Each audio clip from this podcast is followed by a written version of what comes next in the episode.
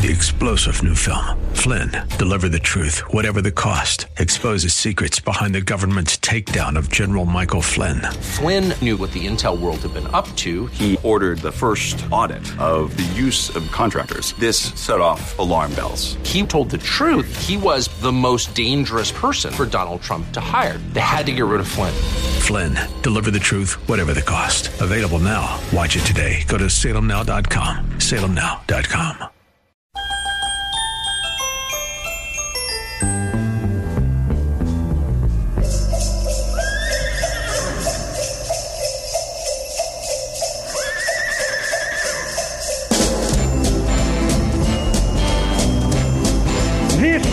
Elswick Show, and I am filling in for Dave Elswick. Of course, this is Robert Steinbuch. Uh, I am a law professor here in Little Rock. All my views are my views alone and not necessarily of my employer. Folks, it is early in the morning on Thursday, and we've got a packed show. Uh, Hannah Webb Howard will be joining us. Chris Corbitt will be joining us. Congressman French Hill will be joining us. And State Senator Dan Sullivan will be joining us. But prior thereto, I wanted to talk to you about an issue that I believe is important, uh, and I think one that has been neglected for some time. And that is what we expect of prosecutors, state and federal, local and federal, and when that goal is not always met. So, first, let me say that I have a lot of friends who are or were prosecutors.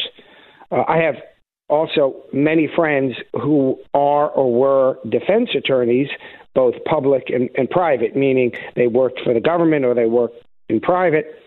Uh, but I've turned out, not by choice one way or the other, had more friends and have more friends rather who are prosecutors or were prosecutors. And I say that to simply suggest the truth, which is I support prosecutors. I think, of course, the same way that I support police, I think having good prosecutors is essential to a safe society. And I think for the overwhelming part, they do a good job and an ethical job. But I have said literally for decades, it's kind of scary to think that I can be saying anything for decades. But I have been saying for decades that from time to time, we see a problem, what I call prosecutoritis. And that is when prosecutors view their goal as winning a case at all costs. In contrast to what you might say, Rob? In contrast to separately evaluating the appropriateness of the case and deciding whether to go forward with the case. Meaning, I believe, and the ethical rules support this idea, that each and every prosecutor should evaluate his and her case on an ongoing basis to determine whether the defendant, the person being charged, is guilty of those crimes. And if at any Folks, it looks like that Robert Steinbuch uh, clicked off uh, of the call, so give me just a moment. He should be calling back um, in just a little bit. But let me uh, let's go to uh, a quick commercial break, and then we'll be right back on the Dave Elswick Show, 101.1 FM, The Answer. This is the Dave Elswick Show, and I am Robert Steinbuch filling in for Dave. Sorry, folks, about that abrupt commercial break that we had. We had some technical difficulties, and Heidi was quick on her feet to throw to commercial. But we're back, and we're going to be back until our next commercial break. Hopefully, that will be in about 15 minutes, meaning that there won't be any more technical problems. I was talking before the break about what I think are the ethical obligations of prosecutors, and that is to make sure that the cases they're pursuing are meritorious, meaning they individually, on an ongoing basis, should be making that choice. Why do I raise this issue? Well, I will foretell the end of the story, so to speak, and that is regarding the General Flynn situation. So, if you read the New York Times, what's the most common refrain that you hear about General Flynn? Well, he pled guilty, you say. He's guilty, pled guilty. He's got to be guilty because he pled guilty. There's no other explanation for why a man would plead guilty than that he's guilty, says the New York Times about General Flynn. And therefore, in the New York Times rolling leftist narrative, they say, therefore, the pardon by Trump, the uh, the exercise of appropriate oversight by the Department of Justice in seeking to dismiss the charges after General Flynn was literally set up by the top management of the FBI when people who interviewed Flynn from the FBI agents said, mm, "We don't think he's lying. He might have forgotten something, but we don't think he's lying." And of course, on the charge of lying to the FBI, you've got to be, well, what's the word again? Oh, yeah, lie. Meaning a mistake is not a lie, folks. A mistake is a mistake, and a lie is intentionally falsifying the truth. And so that was the big charge against Flynn. See, he lied to the FBI. Not he told, uh, he said a statement that turned out to be incorrect. He lied to the FBI. And the prosecutors ran with this, ran with this after the literally the top dog, our good friend, I put in air quotes, no doubt, uh, Comey, sent in investigators, FBI agents, to go talk to Flynn in violation of DOJ policy. And he said, Well, I thought I could trick him. I thought I could trick the administration because it was so early in the administration that I didn't go through the White House counsel's office to set up the appointment like I'm supposed to. So remember, Comey's ongoing narrative is rules don't apply to me. You see, I'm the head of the FBI, so the rules don't apply to me. So the rules regarding how you're supposed to appropriately interview folks within the Department of Justice uh, um, excuse me, within the White House by the Department of Justice, those rules don't apply to me. Oh, the rules on, quote, leaking, end quote, information to the media, uh, uh, Comey said, oh, well, those rules don't apply to me because I'm the head of the FBI. The, the number two guy, McCabe, made the same argument. The problem is that the DOJ decided, oh, well, those rules don't apply to you. Those uh, lack of rules don't apply to you. You see, in make believe world, in Alice in Wonderland world, it's hard to know when the mirror is curved and altering reality and when it ain't. That's the problem when you have these runaway bureaucrats who decide, oh, that rule applies to me and that rule doesn't apply to me. So it's literally the projection there. Well, you see, Trump, he's violating norms norms. Norms means what everybody else does because they want to. Those aren't rules, those aren't laws. But when they talk about themselves and they refer to actual rules, oh, but those rules don't apply to me. So going back to General Flynn, the New York Times constantly invokes the fact that General Flynn indeed did plead guilty initially until he withdrew that plea uh, to Uh, lying to the FBI. By the way, you're allowed to withdraw a plea. So if you withdraw a plea, uh, it's a complicated process, meaning it just doesn't happen overnight. But if you withdraw a plea and then you initially pled guilty, does that mean that the withdrawal is not valid? Why is it that the New York Times constantly says, well, he pled guilty? Yes. Why don't you put in the same sentence and he withdrew that plea? And so I want to read to you from a New York Times article back in 2011. 2011. And it and it and again, I will foretell the future of the article already. And and the future of the article is it says while prosecutors have so much power that sometimes people plead guilty when they ain't. Wait, what? Wait, are we discovering a new reality here? Prosecutors have so much power that sometimes people plead guilty when they're not? No, we've always known that, folks.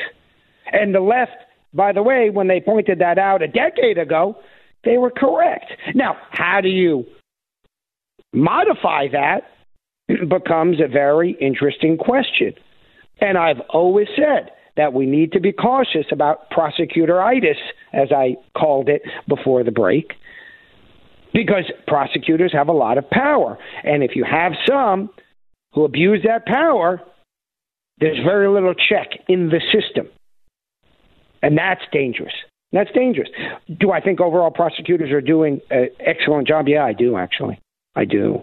But much like we have a system of law that is designed to protect defendants, criminal defendants, who uh, um, are charged with crimes because we're worried that there may be one person out there, or a handful, let's say, who are innocent, we have to worry about the one or handful of prosecutors who are abusing their authority.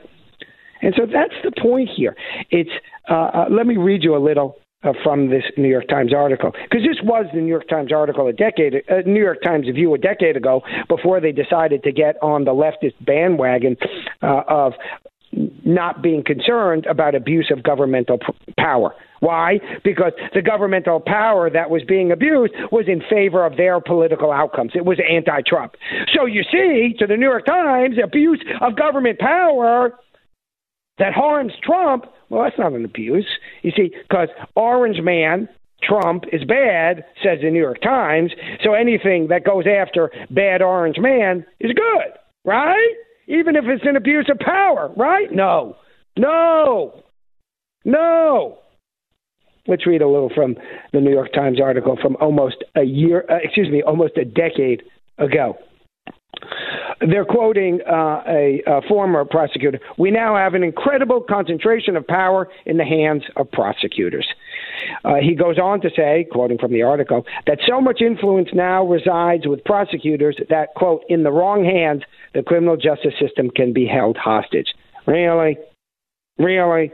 Has that not been what we have been saying about uh, Comey all this time? That he abused his, his authority. Remember, folks, there's nothing new about FBI directors abusing their authority. Why? Because that's what Hoover did. Remember, Hoover was a director of the FBI under like six presidents or eight. Pre- I'm making up the number, meaning I don't remember exactly what it was, but a huge number. Why? Because he would literally go into the next president with a folder and said, "Listen, Mr. New President, I wanted to let you know that, that we have a file on you, not because we collect a file on you. We would never do that." But because we know that this information is out there, we're keeping it protected. You're saying we're keeping it quiet. You see, so we're working for you, Mr. President. Hoover would do that every time. That criminal, by the way, his name is still on the FBI building. That name needs to be removed from the FBI building. Hoover was a criminal, a criminal, and his name remains on the FBI building. And what did Comey do when he met with President Trump? Trump the first time. He went in and he literally said, Well, you see, and he cleared people from the room. He said, Mr. President, we have this story out there about uh, uh, some sex show in a hotel room with you, uh, all made up, as it turns out. There's no evidence to support this. It's all from this wholly discredited um, what they call dossier, which is a fr- fancy French word. I'm not looking for fancy French words, by the way. I like the English. I like the common tongue. Uh, this fancy French word for folder. That's what it means, folder. In any event, from this folder put together by a hitman working for the Democrats, working for Hillary. And all of a sudden, it was gospel. Why? Because that's what the FBI wanted. They wanted dirt on Trump. Oh, you see, we're go- and we're going to keep it quiet. Hmm, sound familiar? Sound familiar? Yeah, because it's exactly the hit job that Hoover used to do to presidents. And how do I know this? Because I used to work for the guy who used to be the head of the Office of Professional Responsibility in the Department of Justice that oversaw wrongdoing by, amongst others, the FBI. And he's the one that told me about this. Uh, mind you, there, there, this is no secret. Many people know this story. But that's what the former head of the Office of Professional Responsibility for the Department of Justice told me. And fast forward, who's doing the same kind of misbehavior? Exactly. Walking in with made up nonsense about the president to say, "Oh, you see, Mr. President, we're doing you a favor." You can see him with his fingertip uh, uh, fingertips uh, banging against each other uh, like a scene from The Simpsons.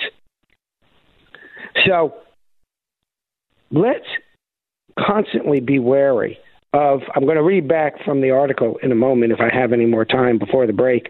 Um, I think I do. I think I have about five minutes, folks, just for you to keep track. Excuse me. That w- let's be constantly wary of abuse of authority by government. Because here's the thing you walk into the local Burger King or McDonald's, you go down to the local Walmart. What happens if a manager there abuses abuses his authority? Well, you walk out. That's what happens. You leave. But if a government bureaucrat abuses his authority, particularly one in law enforcement, and that's what prosecutors are, they are law enforcement, then what happens? People lose their rights. That's what happens. Even if you win, you spend hundreds of thousands of dollars going up against the man, so to speak. Absolutely. I know a, a judge who says to me, often when we discuss the topic, he said, problem with the criminal justice system is that it's not wrongfully convicted. He said, it may happen, but that's not the biggest problem. The biggest problem is those wrongfully accused who get off, but they've gotten their sleeve caught up in the system, so to speak, and that shirt gets torn off their back. So and uh, he's just trying to make a point, meaning which is worse, someone wrongfully convicted or the the greater number of people who've gotten their shirts torn off the back. Who knows?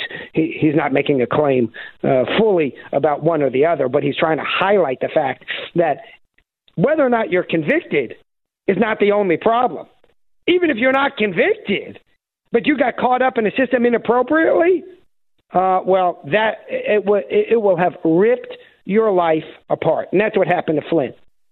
So we have this letter that goes on, excuse me, this article in the New York Times. It says cases like such and such explain that this defendant, Guthrie, was arrested accused of beating his girlfriend and threatening her with a knife. The prosecutor offered him a deal for two years in prison plus probation.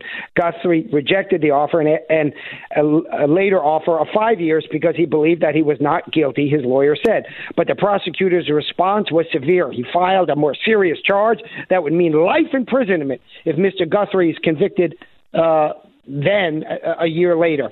Because of a state law that increased punishment for people who had recently been in prison, like Mr. Guthrie, doesn't sound like he's a great guy, don't get me wrong, the sentence would be mandatory.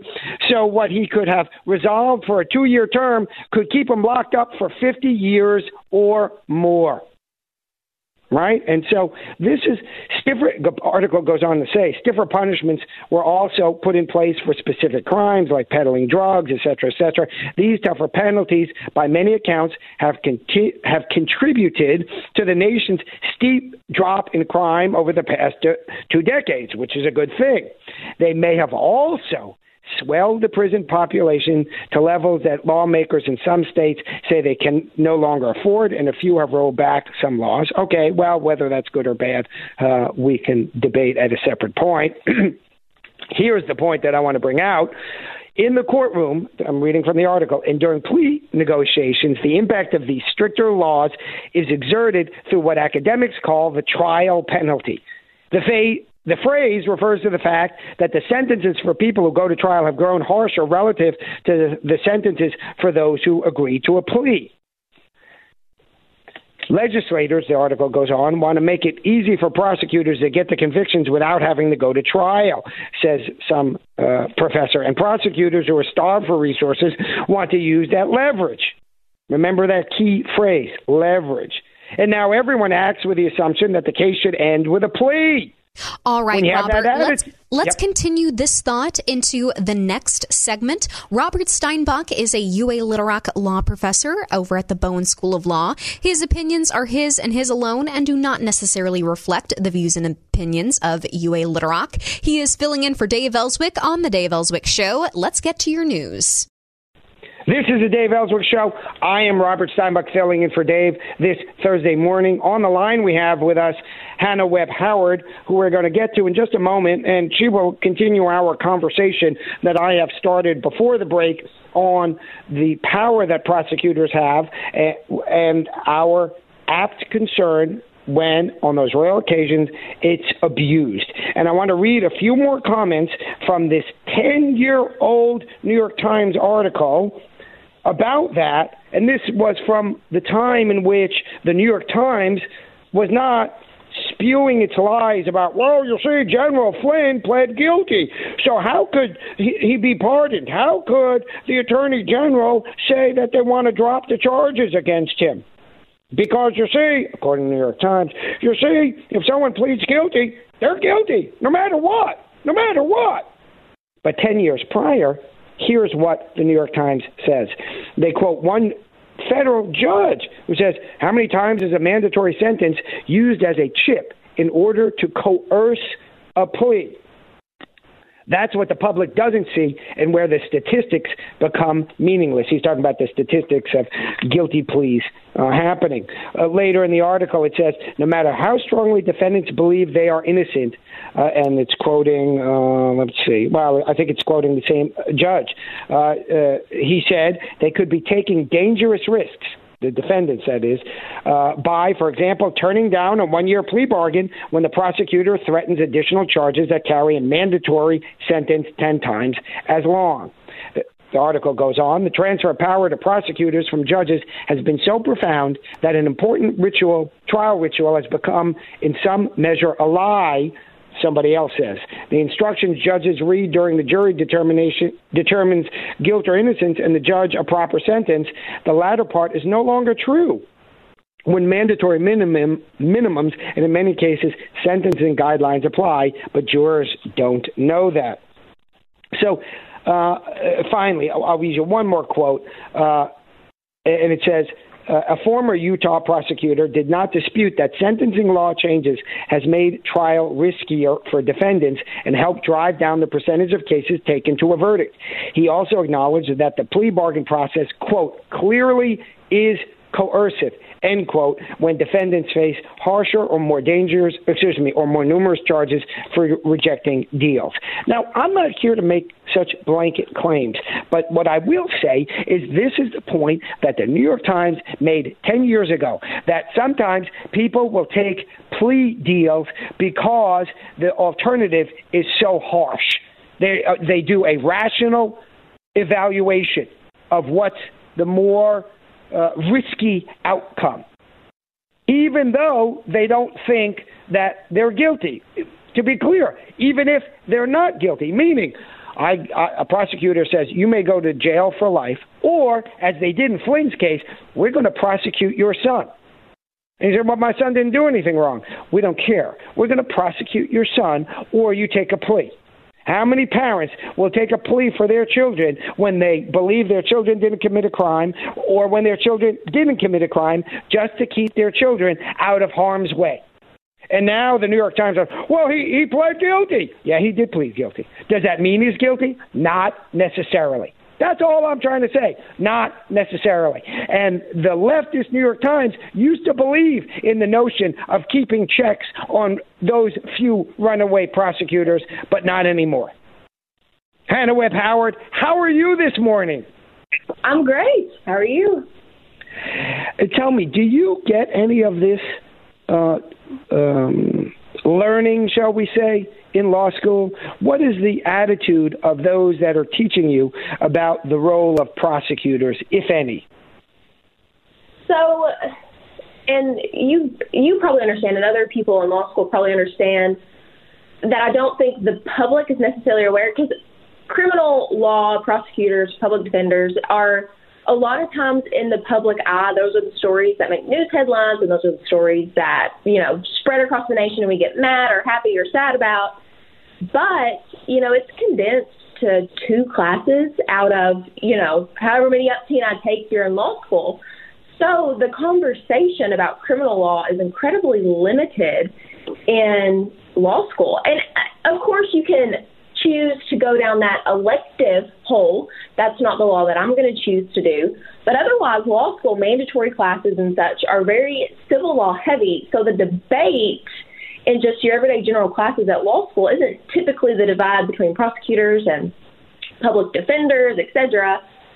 Um, conversations that I have had have been, um, or maybe not that I have had, but I have observed or heard um, have been to limit the police force, and whether that is from you know a leftist, oh the police are bad, or more of a conservative, oh let's limit the government. I honestly couldn't tell, which I think is an interesting distinction. Mm-hmm. That's very interesting. Well, let's let's relate that to another topic, uh, and that is as the Dave's audience uh, likely recalls, you are the founding president of the Second Amendment Society uh, at, that is situated at the Bowen School of Law. Uh, it doesn't mean they endorse the views of any of its members, or to the extent a, uh, an organization can have a collective view, a questionable premise. Uh, how receptive have you found a the student body to notions of Second Amendment rights, and B, the faculty, other than me, of course, uh, to Second Amendment rights and gun issues? Sure. So, what's interesting when at law school, of course, you know, which we say tends to lean liberal, and it does, but maybe not as heavy as other law schools. So, in Arkansas, maybe this is Arkansas specific, who knows? But at Bowen, the divide isn't as harsh as in some places. So I get a little more of a receptive vibe for whatever reason that is. Because when when you put yourself out there to be the head of something like the Second Amendment Society, that of course advocates for gun rights, that is just, you know, a total right wing idea. It's extremist and it's a very kind of in your face issue amongst the legal community, especially, you know, as young academics that are zealous to argue. But, and so I say that to say a lot of times, I think the initial impression of maybe my views or of the club in general is that, oh, we're just crazy gun toting Southerners. And that, of course, isn't the truth. And, you know, we've talked about it before. I like to call myself just the average gun owner, meaning I want the freedom to be able to carry my weapon with me wherever I go to protect myself. You know, I'm a young, scrawny girl, you know, walking around the streets by myself all day, and I want the ability to protect myself when I'm out and then when I'm at my home. So when I founded the club, I was very, very particular about the fact that I wanted it to be a genuine place to have a meaningful conversation because we've lost that these days. Everything's one extreme or the other, and you can't even talk about it because things are so polarized, and that is not what I wanted with the Second Amendment Society, and I truly think that's what we have. So the whole point of the society, and I made this very clear from the beginning, was we want to have honest, educational conversations, and I'm not going to attack you for your views if you don't attack me for mine. And I was blown away with the student body receptiveness of it. Now, of course, if people were bashing me behind closed doors, I I assume they wouldn't offer that up to my face, but it is law school, so there's a good chance they would offer up to my face. I never had conversations like that with students by any means.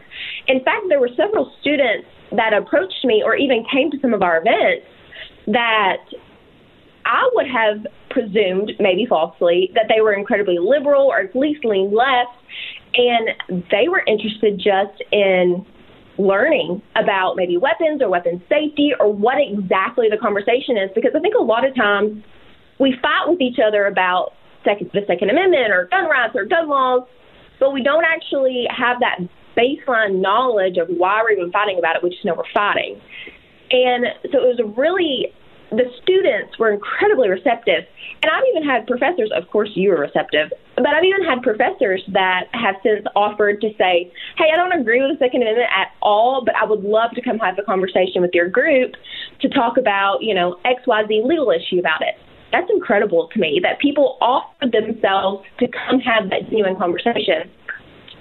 Um, I've what, had what about uh, what about? Uh, uh, I recall you had some interaction with some professors coming to our first event, which was to go to the Mayflower shooting range.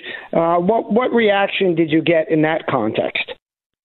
so what's interesting is the only so you know I had the stereotype response that I thought I was going to get in my mind, which was going to be you know cheeky cheeky opposition to our event, and I only got that from professors, which is absolutely fine. Don't get me wrong. I don't think that they should hold back their conversations with me just because I'm a student by any means. I want them to be open and honest.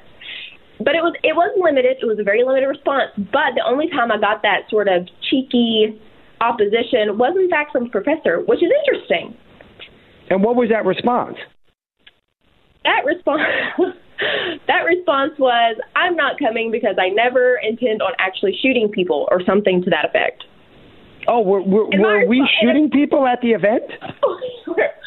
you know, the Mayflower Range is actually so adamant about not shooting people. You're not even allowed to shoot. Oh, you're not allowed to shoot people at Mayflower? They don't have a separate section not. for shooting people at Mayflower. Surprisingly not. Surprisingly oh, not. Uh, I was because I know they've got the uh, the the long gun section, then they got the handgun section. I thought way past down on the left, past the parking lot, was the shooting at people section. Did they? They haven't built that one out yet. I guess it's a design defect. You know, their architect screwed up somewhere. Oh, I see. All I right, see. There you let's, go. Uh, uh, let's continue this conversation into the next segment. Robert Steinbuch is filling in for Dave Elswick as Dave is taking some time off for the new year. Uh, he is joined by Hannah Webb Joan, Hannah Webb Howard, Howard, I should say. Yes, thank you. Um, we'll be right back on the Dave Elswick Show, 101.1 FM, The Answer. This is the Dave Elswick Show. I am Robert Steinbuch here on Wednesday morning. On the line with us is Hannah Webb Howard. We're talking about Second Amendment rights, uh, and we're going to continue till the bottom of the hour. Let's uh, say thank you already to Hannah because Heidi will uh, break in when is necessary, and we won't have an opportunity to thank you, Hannah, for joining us again this morning. Hannah, we're talking about Second Amendment rights, and you told me during the break that there's a very interesting story, a success story that uh, we should share with Dave's audience. So why don't you tell us about that? Sure. So this this is my favorite story that's come out of the Second Amendment Society so far. Um, at our first event, we had um, a guy come out of sheer curiosity. He wanted to come see, you know, what the Second Amendment Society was about, but he'd also never shot a gun in his life. And so he was able to learn how to do that properly and you know learn the mechanics everything and safety and you know etiquette at the gun range and gun safety in general and the last conversation I had with him, which was several months after that, was that he's gone back to the range a couple times and he was even considering getting his concealed license. And so that full circle, it was it was like I was a proud mama moment. Like that was everything that I wanted to happen. And it did. Like, you know, we opened the door to genuine conversation. We were receptive. We welcomed all views. And everything came to fruition like we hoped it would.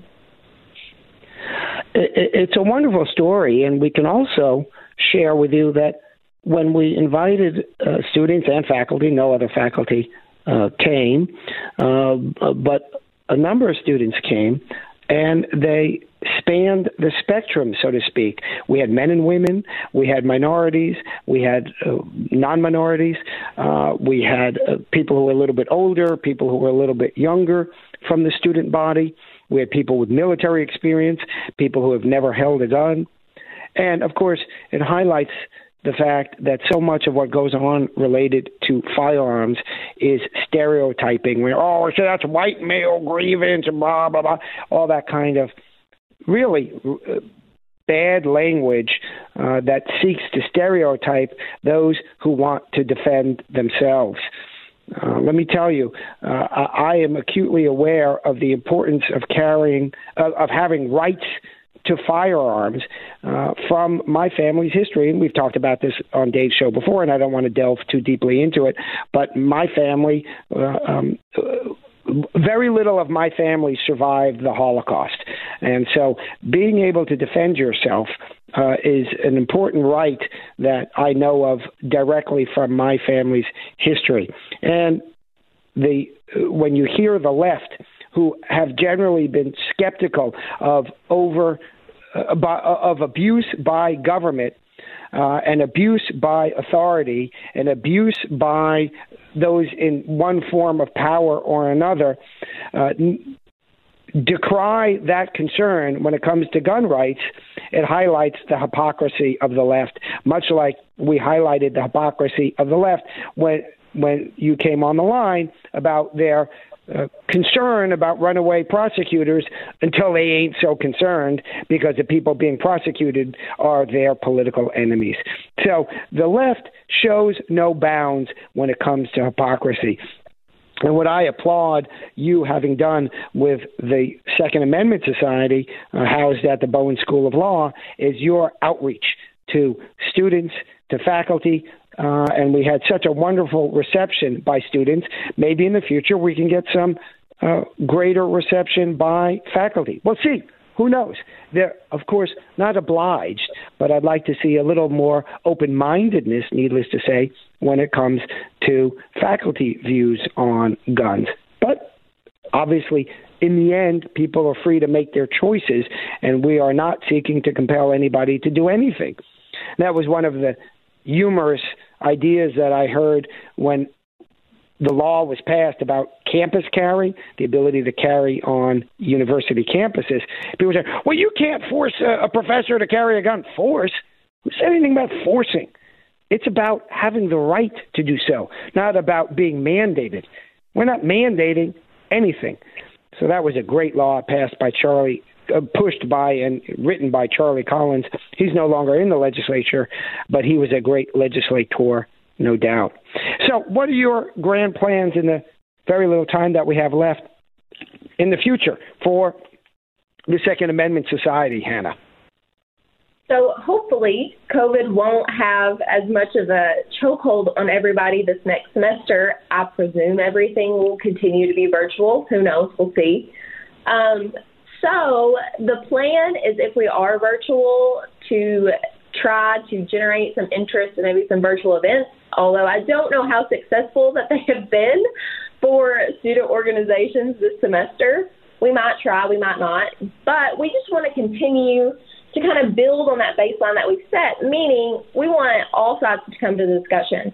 So, you know, I have had a professor who feels differently than us reach out to me and um, offer to do an entire seminar on um, why he believes the Heller case was right.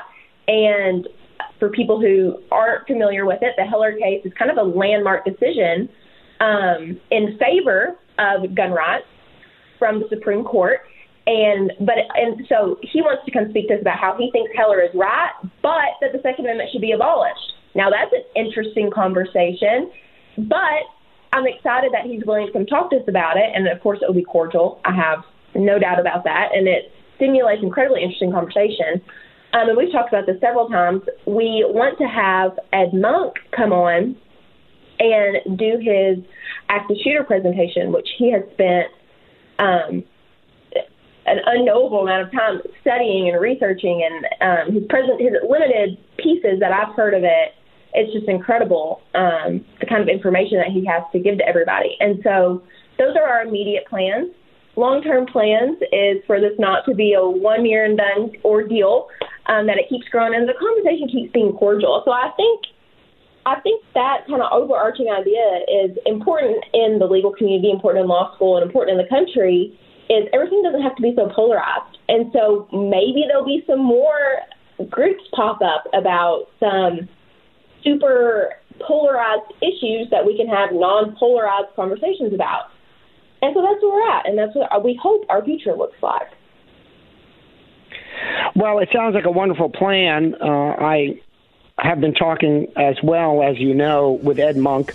He's a firearms expert here in Arkansas and really does, in particular, a wonderful job on active shooter training. And one of the facts that I learned from his presentations is the of course we can never expect cops to be on the scene everywhere right? We're a huge country and you, you can't have the cops there immediately. And in those situations where you had someone who had a gun a defensive weapon uh, during an active shooting the loss of life from the active shooter is remarkably less than the contrary. Uh, and so that's an important note. Hannah, thank you so much for joining us today. We will be right back with Robert Steinbuch as guest host on The Dave Elswick Show, 101.1 FM, The Answer.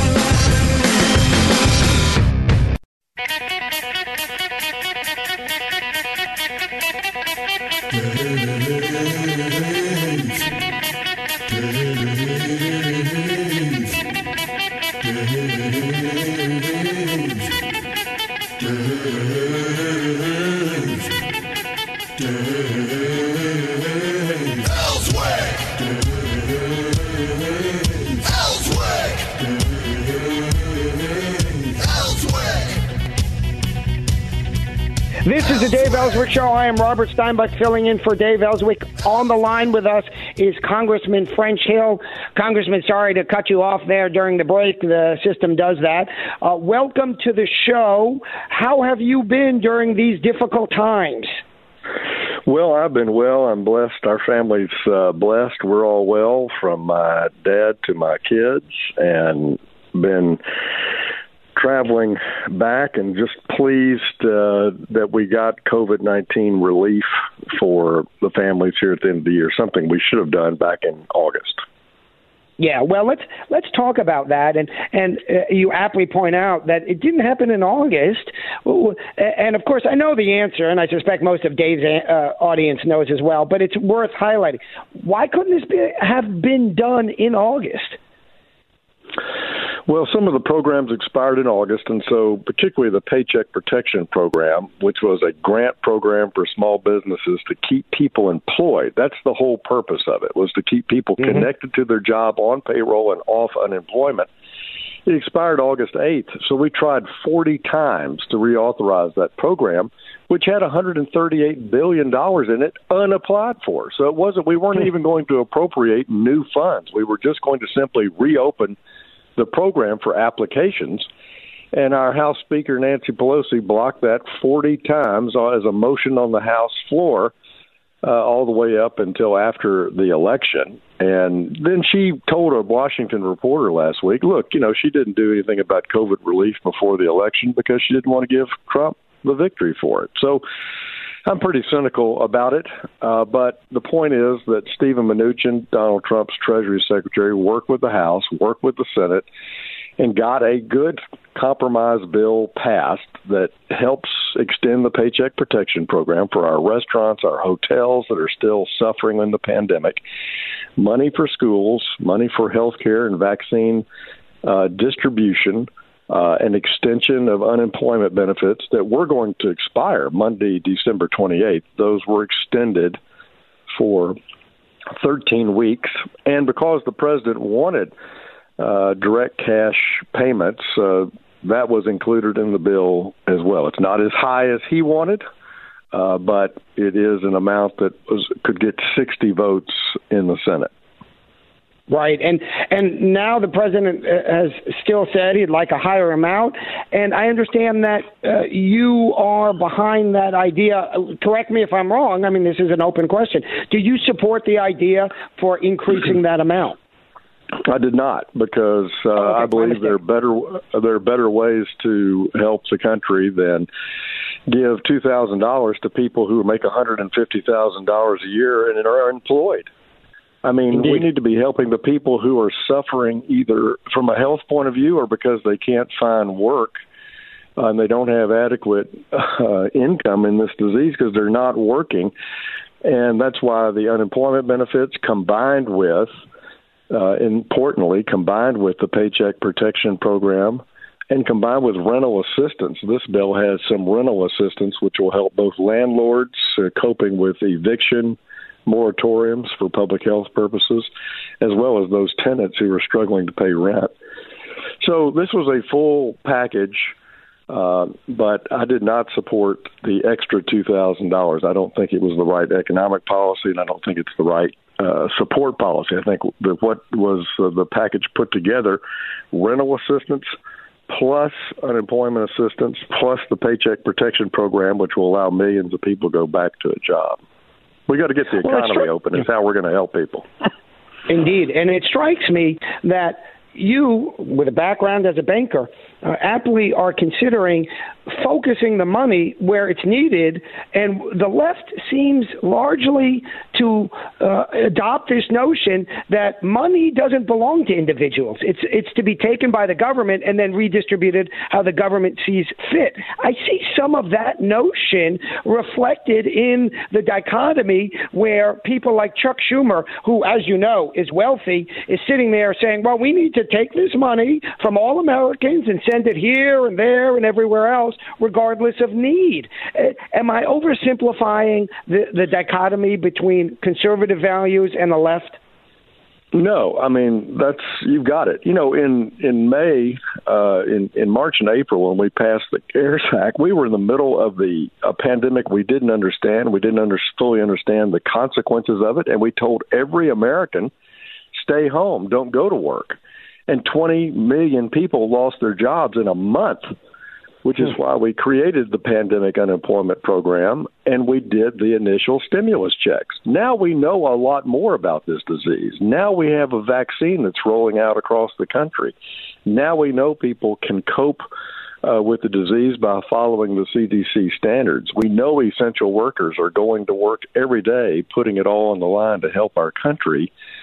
So we need to get the economy back open. And that's why I think these other ways to take our hard earned taxpayer money and spend it to beat the virus and get the economy open uh, could just be done better. That extra $2,000 is another almost $500 billion just to put a number on it. It's another $500 billion on top of the 900 billion we just approved.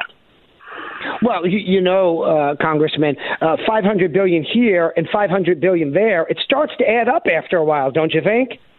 Yeah, well, I don't, and I've I've been very clear. Uh, that's your best Everett Dirksen impression. Exactly. Uh, you know, the um, this is we have to get the resources with our state governments and our federal government and the private sector to beat this virus all of us have a personal responsibility of that and get our economy back open. And so I thought the the, the package that President Trump negotiated and approved, um, and he ultimately signed, which I'm pleased he did, uh, is Indeed. a good step right now.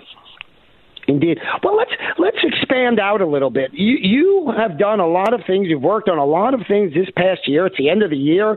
We we like to do some retrospective uh, during this time, typically, and looking back on what went well and what didn't go well. And this has been a crazy year for sure. So tell us. I mean, I think it's really important for Arkansans to know what their representatives have done, are doing, and will do. We we hear a lot during campaign seasons about well, you know, this is what I'm going to do, and that's a good thing. It's important to inform the public, but I'm not sure we hear on a regular basis as much. Albeit, I think your weekly appearances with Dave uh, is uh, does this. Uh, that is, give us a little retrospective on what you were involved in over the past year. Well, the year was dominated certainly by the congressional delegation working in Congress to bring COVID relief to Arkansans, and, and in the CARES Act, over $8 billion came to Arkansas for hospitals, our education institutions, the Paycheck Protection Program, unemployment benefits to our families hurting. So that was that dominated the year. But in our office, we never stopped uh, working on behalf of the people of Central Arkansas. We opened some 800 cases. We helped people get uh, passports. We helped uh, people get their economic stimulus payment from the IRS. We helped them finally get their tax refund from the IRS. That we had many many problems with government this year because government shut down too, and so the bureaucracy wasn't issuing tax refunds, wasn't issuing passports. That took a lot of our team's effort here. Our vet team helped hundreds of vets. We got over $3 million in earned benefits for veterans this year back in their pockets in this very, very challenging uh, year. Legislatively, I was I was pleased that despite uh, the tough environment in Washington, I was able to get several of my uh, bills to combat terrorism and terror finance uh, passed. One passed uh, that allows uh, banks to cooperate with law enforcement on accounts that are, are suspect. That was an important bill that got uh, signed into law by President Trump. my bill countering China and China's predatory lending around the world, punishing third world countries, also is uh, uh, ultimately going to be signed into law. It's contained in the defense uh, package. We recognize Scipio Jones here in Little Rock, the famous Arkansas lawyer early in the 20th century that was so instrumental uh, in the aftermath of the terrible Elaine massacre and, and getting freedom and uh, for the 12 wrongly accused defendants there who set a Supreme Court precedent that helped uh, pioneer the rest of the civil rights cases before the U.S. Uh, Supreme Court. So it was a good legislative year, but I really, my hat's off to my staff for being on the job every day, seven days a week, working for the constituents here.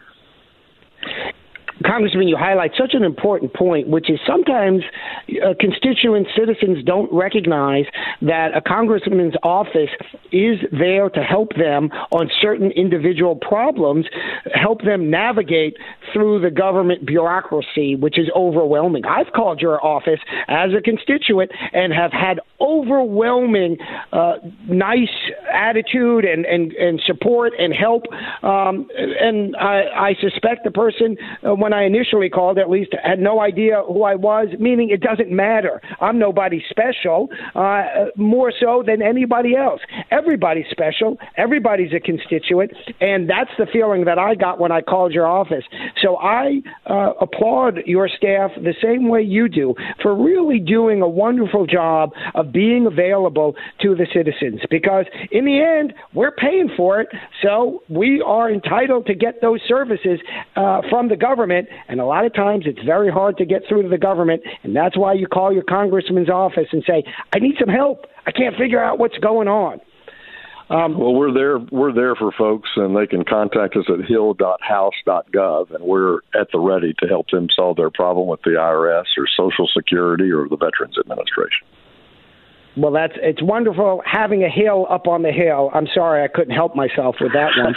uh, um, All right, you, all let's uh, yep. let's take a break. We'll take uh, we need break. to get to some uh, traffic and news. Robert Steinbuch is filling in for Dave Elswick as Dave Elswick is taking some uh, New Year's breaks right now. We are joined by U.S. Congressman French Hill. We will be right back on the Dave Elswick Show, 101.1 FM. The Answer.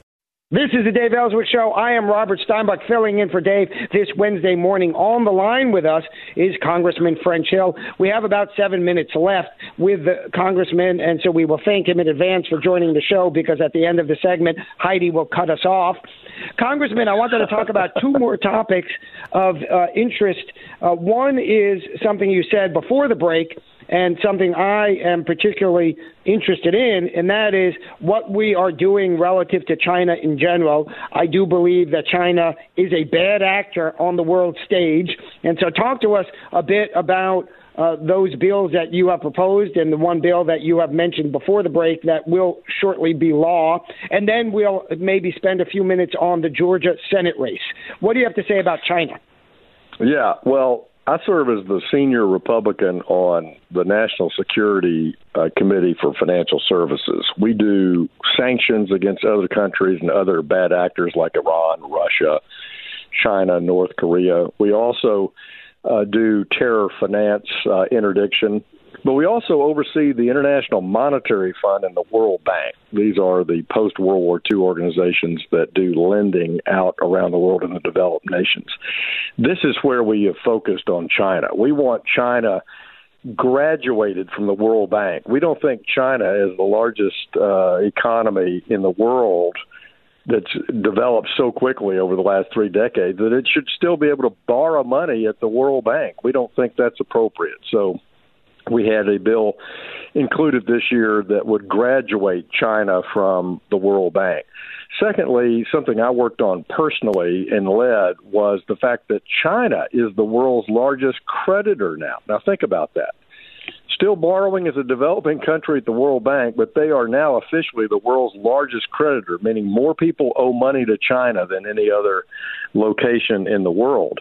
And they're hmm. doing that by junk bond type financing around the world. Let's say uh, you read the news stories uh, last year broadly. Sri Lanka airport the island, Sri Lanka, off the coast mm-hmm. of India, had a big airport. Well, China says, well, we'll finance that for you.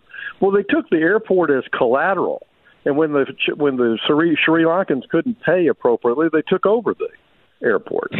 They're trying to do that in the port at Montevideo, Uruguay. They're trying to do that all over the world, creating strategic bottlenecks. Panama Canal, uh, off Jakarta, in the Indian Ocean, uh, where uh, the straits at the Red Sea. Uh, so China is going into these third world countries, lending money, taking their oil and gas, taking their land, taking their port facility as collateral, and then trying to foreclose on it. So our bill says the IMF, the World Bank cannot lend money to those countries without China being transparent exactly on the terms and conditions. Boring topic for uh, seven o'clock in the morning. But I'm telling I'm you, not sure that's right. I think that's a it's a, a, critical national security risk. Let's boil is, it down as you yeah. have. That is what China's doing is it goes to these really poor nations. By the way, all the time that China says we're a really poor nation, and it goes to these really poor nations, lends them money in predatory lending capacity, like these payday loans here in the states, and they say, "Oh, everything's fine." But by the way, if you can't pay your hundred uh, uh, percent interest rate or whatever it may be. I use some hyperbole. We're going to take over your port, your airport. You mean all these strategic locations across the world? You think China really wants its money back, or you think China is looking for all of these strategic uh, ports and airports, etc., across the world so that they be- can become even more powerful and even more dangerous relative to us and other free nations? That's what it sounds like to me. Am I missing something there? No, you've got it. And so we're we're working that, and, and our listeners need to know we're working it financially, economically, but we're doing the same thing diplomatically. We're going to the European countries, the G7 big industrial countries, and we're saying China is a predator diplomatically, engineering wise, technology theft wise. We don't want you to use Huawei in your 5G networks in Europe. And we're now President Trump's done a great job warning the world of, of China changing its strategy back during the Obama administration to try to dominate militarily, trade and business, diplomatically, and financially around the world. It's something that we've uh, just not paid enough attention to. And, and frankly, uh, President Obama coddled it during his Obama Biden years in China, they actually praised China for some of the things it was doing in, in this in this way in the third world. It's really remarkably dangerous how and I don't know what it is. There's something going on there how the democrats are so in bed with China. And of course I'm not talking about Eric Swalwell in this uh, context but we'll put Literally. that aside for Right, exactly. Uh, biblically as well. Uh, and so it's remarkable what China's doing. And let's just finally come full circle on this. The IMF is an international organization that lends money to poor countries, largely funded by the U.S. It's our taxpayer dollars going there, and they're lending money to China. They're le- China buys our bonds and the IMF, funded by us, is lending money to China. How is that the case? That is bureaucracy, world bureaucracy at its worst. Am I right about that? Well, it was the World Bank, not the IMF. But oh, I'm sorry. I'm sorry. You, you, you are you are right, and we have an excellent. Donald Trump appointed an excellent leader to the World Bank. An American gets to lead the World Bank, uh, and it's David Malpass, a devoted long-term conservative economist and he's doing a great job on this transparency fight that I'm talking about, and on uh, pushing China to be graduated from the bank. But it's a it's an act in diplomacy. We need the support of countries around the world to do that. And don't forget, China is an investor in the bank uh, themselves because of their of their size. Of course. And how is the vote one vote per country, or is it based on input of dollars? It is based on input of dollars, and mm. after World War II, when these were set up, uh, the voting rights at the World Bank and the IMF were structured in a way where America has a sort of uh, veto-proof uh, vote, slightly under certain things, and so we're still structured to uh, be a major leader in the decisions in the IMF and the World Bank, uh, but that requires us working with the other G7 countries to achieve that. All right, y'all. We are out of time. Thank you, Congressman, for joining us. We will be right back on the Dave Elswick Show. Here is Rush Limbaugh. This is the Dave Elswick Show, and I am Robert Steinbuch filling in for Dave this Wednesday morning about 7:35 in the morning. We've had a really packed morning already. We've had Hannah Webb Howard on the show. We had Congressman French Hill uh, on the show, and now we have Senator Dan Sullivan from the Jonesboro area uh, calling in. Dan, how are you? Great, Robert, and always uh, glad to be on. As we're getting ready to turn over a new year, uh, and I'm be sworn in in just a few more days. So I'm really looking forward to that. I appreciate the opportunity to be on today. I've always said, Dan, to you and on Dave's show, that I think the only person um, happier about your election outside of you. I think I am the the person happiest about your election outside of your family, and I say that uh, not because we're friends, which we are, but I say that because I know that your election alone. It is not alone, but alone will make a dramatic change in the makeup of the Arkansas Senate. You are a committed conservative to free speech, to gun rights and to many other conservative values. And it just makes me feel so good because my goal is the goal that I would hope all conservatives have, and that is to continue to bring out uh, conservative values in this state. Some people have said to me, for example, in the past, Rob, why don't you, you do a lot of talking? I don't see you running for election. And I say, listen, whether I run for election or not is, is not the issue. The issue is how do we accomplish conservative goals? It's about the outcomes. It's not about who does it. It's not about credit or lack of credit. And I know you feel the same way. And so I want to applaud you for that.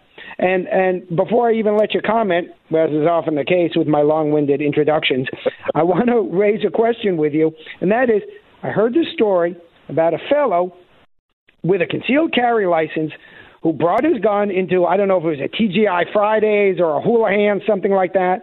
What happen, which happens to be, unbeknownst to him and everyone else, perhaps, on the property uh, of the university up there, and there was a much ado about that. Uh, so, what can you tell us about that? Sure. I had a good friend of mine, Mark Bell, who uh, was meeting the, uh, ironically, the local police chief up here for lunch at Houlihan's restaurant, and uh, which also happens to be on the campus of a, a large hotel here in Jonesboro, Embassy Suites. Uh, and Mark was there meeting some friends and stepped outside for a moment, and the uh, college campus police saw that he had a weapon uh, that was printing. You know, so he had a concealed carry, but evidently a little bit of it was sticking out under his coat, and he was uh, held. I don't know what other word to use. He wasn't officially arrested, but they detained him, uh, asked him to put his car back in his gun, and said he was now a felon. Uh, he hadn't been arrested and committed a fe- or been arrested for a felony, but that it was a felony offense to have a weapon on the hotel and restaurant property. And of course, Mark, as anybody else would have said, what do you mean uh, campus property? You know, I'm on in the hotel property and at the restaurant. I didn't know this was campus property. Well, they the campus police uh, then detained him for a while, uh, took his concealed carry license, uh, sent it down to the state police with a report to review. Well, I'll skip through all of the um, the the the time that went through, but it took about a week, maybe a little bit more. Uh, finally, the state police, looking at the contract between the hotel and Houlihan's and the university, said that the university did not have jurisdiction on that leased property. I don't know that that the state police can offer a legal opinion, but they decided not to uh, prosecute this. Uh, they sent Mark back his license. Of course, Mark was just really concerned uh, that he was going to be a felon, lose his license to carry a gun, to go hunting, uh, and very concerned for about a week. So it was finally resolved. But Robert, this shows the the lack of consistency in our current law uh, with handguns on the concealed carry and the enhanced carry. you know, all of just about all of our colleges in the state have property off the college campus. I think some of them even own storefront property in communities. Some of them own land off campus. Uh, many people go hunting on the college land and don't even know it. But as the law stands now, if you were to go, as I would uh, read that, if you were to go hunting on the college property that's down, you know, somewhere in rural Arkansas, you would be committing a felony. As a matter of fact, there are several roads that go through campuses, and if you're, the law says, within a hundred feet of the of the college campus, you can't have a gun. A thousand feet, I'm sorry. So if you're driving down the road and driving through campus, you're now a felon. You haven't been arrested, you haven't been convicted, but you're committing a felony. So we really need to look at these uh, Second Amendment laws coming up in the upcoming session. And I know you've been involved in this, and look forward to working with you because they're not very uh, accurate uh, and not very uh, Second Amendment friendly. Yeah, well, Dan, you're right on the money. We have such a labyrinth of confusing laws on gun rights, uh, including one law that correctly says you are entitled to carry a gun freely throughout the state, but for certain prohibited locations. Right. Uh, and so our laws remain this patchwork of overlapping and somewhat inconsistent statutes. And what happens then? Well, we you know we put uh, make felons out of innocent people.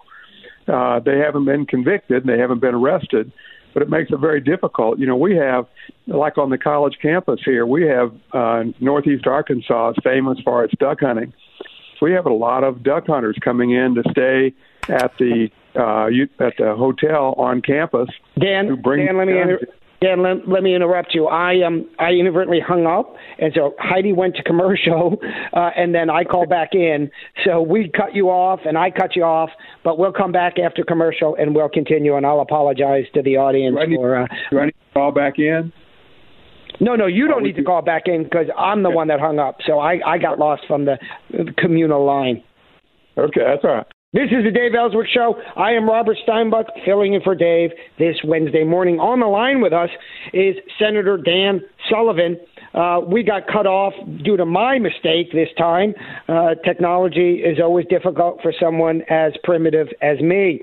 Uh, in any event, Dan, we were talking before I had uh, rudely cut us all off, and that was about this incident that took place up there at the local university in Jonesboro, where an individual was legally carrying his gun, but it turns out that the local hands or whatever it may be was technically on school property, and a whole hullabaloo arose out of that fact. Luckily, in the end, this person uh, was not charged and got his license back, which was physically taken away from him.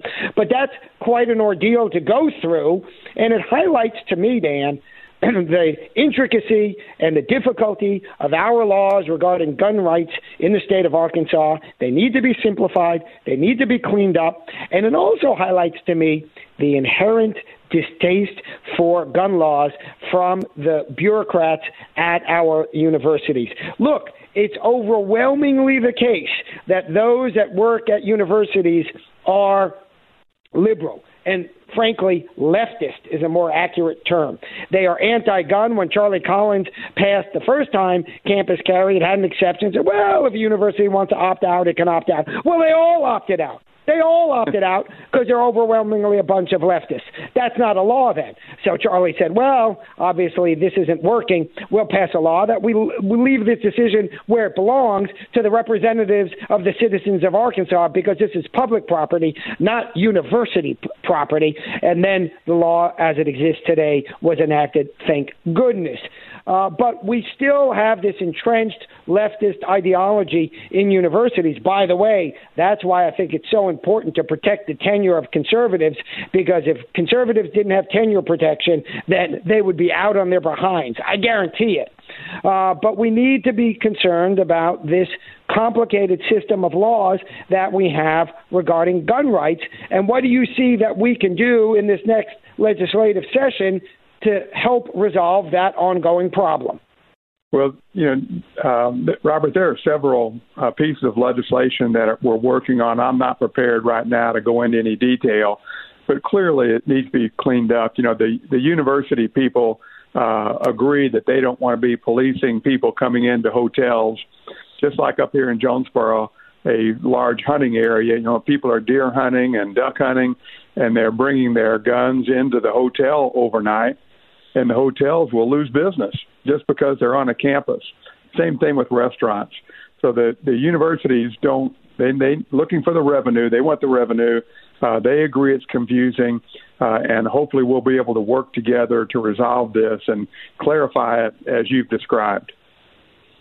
Terrific. Well, Dan, as usual, uh, you said it in a far calmer uh, way than I did, uh, and that's and we do need to resolve these problems. Let's talk about another topic that gets me hot and bothered. There are many of them indeed. And we talked with uh, attorney and professional engineer Chris Corbitt about this just the other day here on the Dave Elswick Show on 101.1 FM, The Answer. And that is the Municipal League. And let's be clear the Municipal League is a quasi private organization, but it's funded with public tax dollars. Talk to us about this and talk to us about your concern about what's going on relative to the municipal league. Well, sure, and it's not just the municipal league, but there are several organizations like that that are uh, you know, the Association of Arkansas Counties, the Municipal League, and others that use, and universities too, Robert, that use taxpayer money for lobbying. Now they they disguise that by being a quasi governmental agency, uh, but they um, will write legislation to increase your taxes and then pay the lobbyist with um, the money they collect from your cities. Now, I guess you people know what the municipal league is, but I think there are over 500 cities that pay this private group called the municipal league.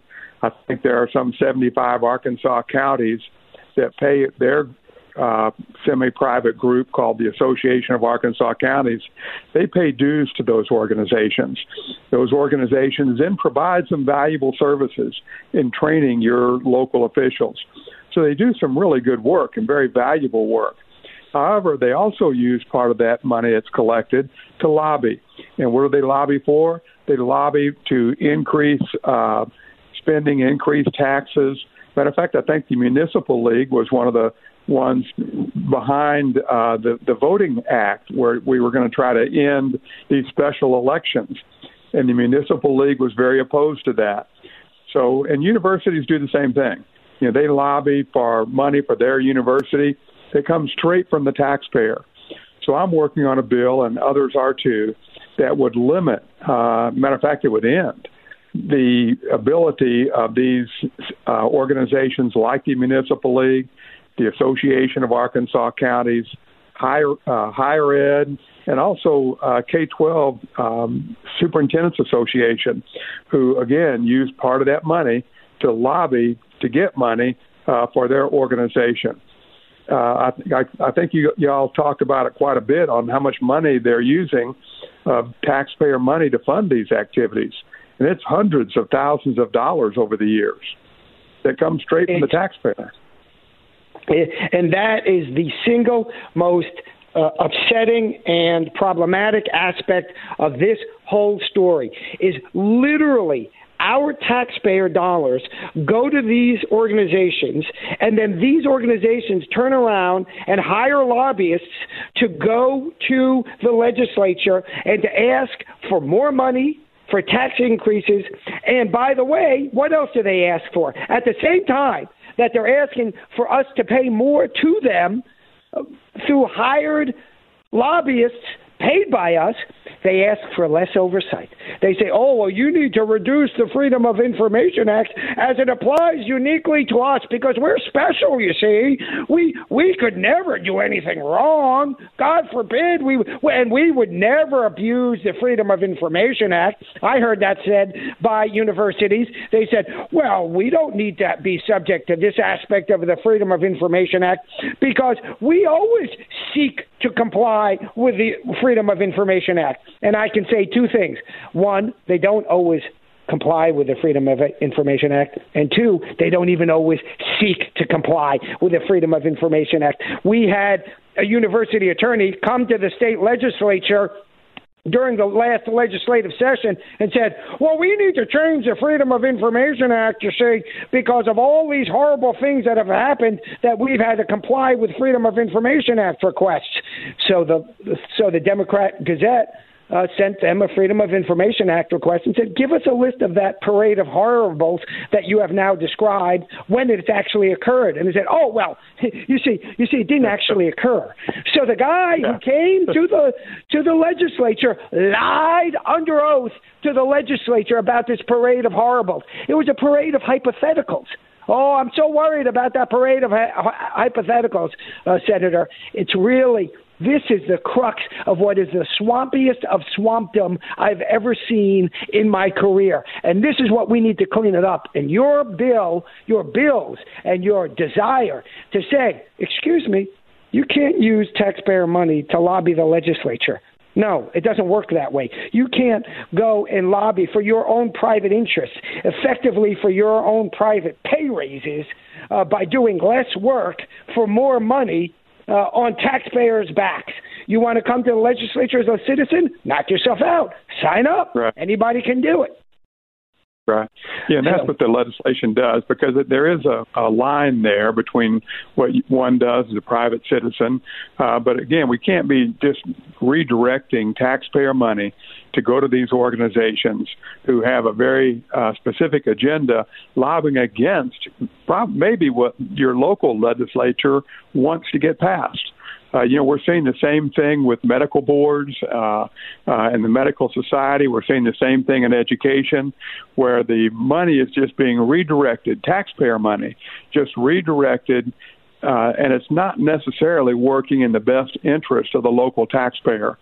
So we've got to clean that up. We have several bills coming out uh, along these lines. Uh, matter of fact, Robert, I look forward to talking to you about some of your taxpayer money that is going um, to certain parts of the state and not to other parts of the state. You know, we're looking at taxpayer money. Uh, of course, I'm from Northeast Arkansas, and we're looking at what uh, different agencies do, particularly the Department of Commerce, and how they collect our money and redirect it to other parts of the state. And we may not get, be getting our own money back. Uh, we may be financing other parts of the state. So I hope we can get uh, your listeners on board with their local legislators, follow the legislation that's coming up this session, and help us maximize uh, taxpayer funds so that they come back and really help the people, not helping these um, massive organizations that are out there. Dan, it's such a wonderful point. Let me ask you, Dan, are you able to stay on uh, for the next segment, which will be aired this evening? Uh, I know you're very busy, so Good. Okay. So we'll continue this conversation, and Heidi will uh, take us into the break um, in a moment. But you highlight such an important point. You say, look, local Jonesboro and everybody else, by the way, they pay tax dollars in. excuse me. And then the politicians redistribute that money back to Jonesboro and other places and sure enough, you're not getting back the same money that you put in. And of course, it's not a complicated equation when you're realizing there are bureaucrats all along the way that are sucking some of that money out. You think the money makes all of this transition without anybody taking a piece of the action? That's not how government works. So when you hear yeah. about government, well, all we're doing is redistrib- redist- redistributing the money or moving it around. No, you're not. No, you're not. You're taking a piece of it. It's an inherent inefficiency in which your taxpayer dollars, and to me, more importantly, frankly, my taxpayer dollars, go into the pockets of bureaucrats that do nothing but move the money around. Dan, yeah. my sister lives in the state of Massachusetts and I pay more uh, as a percentage in state taxes than she does. How is that possible? Can you explain that? I can. All like right, y'all. We are out of time. Thank you, State Senator, for joining us. Uh, we will be uh, we will see you guys this evening in the 7 p.m. hour for the final hour of the Dave Elswick Show. Robert Steinbuch is filling in for Dave as Dave is taking some holiday time off. We will be back tonight at 7 p.m. on the Dave Elswick Show. Right now, here is Financial Issues Live.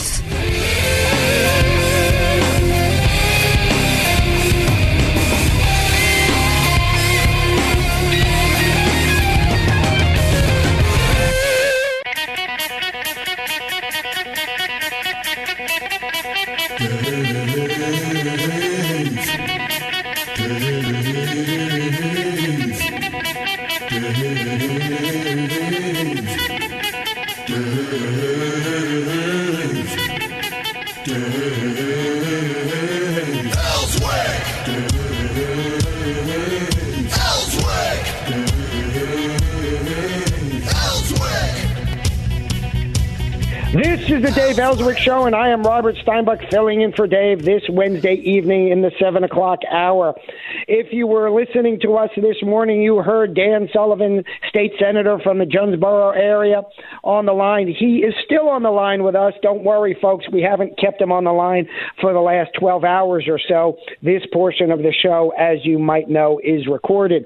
Dan, we were talking this morning about how the funding goes on across the state that we're taxed. It all comes into a central coffer where the bureaucrats shift it around. And as you know, they got to get their taste, they got to get their VIG, they got to get their piece of the action. And then when it gets redistributed, we see less of our own money. And then we see, for example, what they give a million dollars up to that opera house in Northwest. I'm telling you, Dan, when there are people who need to eat or even perhaps not quite such critical issues, it, I suspect they still are more important to the average Arkansan than funding an opera house up there in Northwest. By the way, I've got no opposition to an opera house up there in Northwest or anybody or anywhere else. Pay for it. Here's a crazy idea. Pay for it. Uh, maybe you should fund the local uh, movie theater before you should fund the opera house because I'm more interested in going to a movie theater than I am to an opera house. In reality, of course, I don't think that the government should be funding either. These are private enterprises. They have to make it or break it on their own. Put aside, of course, some appropriate COVID relief because of this really, truly unique event. Uh, so, Dan, talk more about how the money is funneled around and how we see less of our own taxpayer dollars. Well, the you know you're talking about the theater or the opera house, as you called it, uh, in Northwest Arkansas.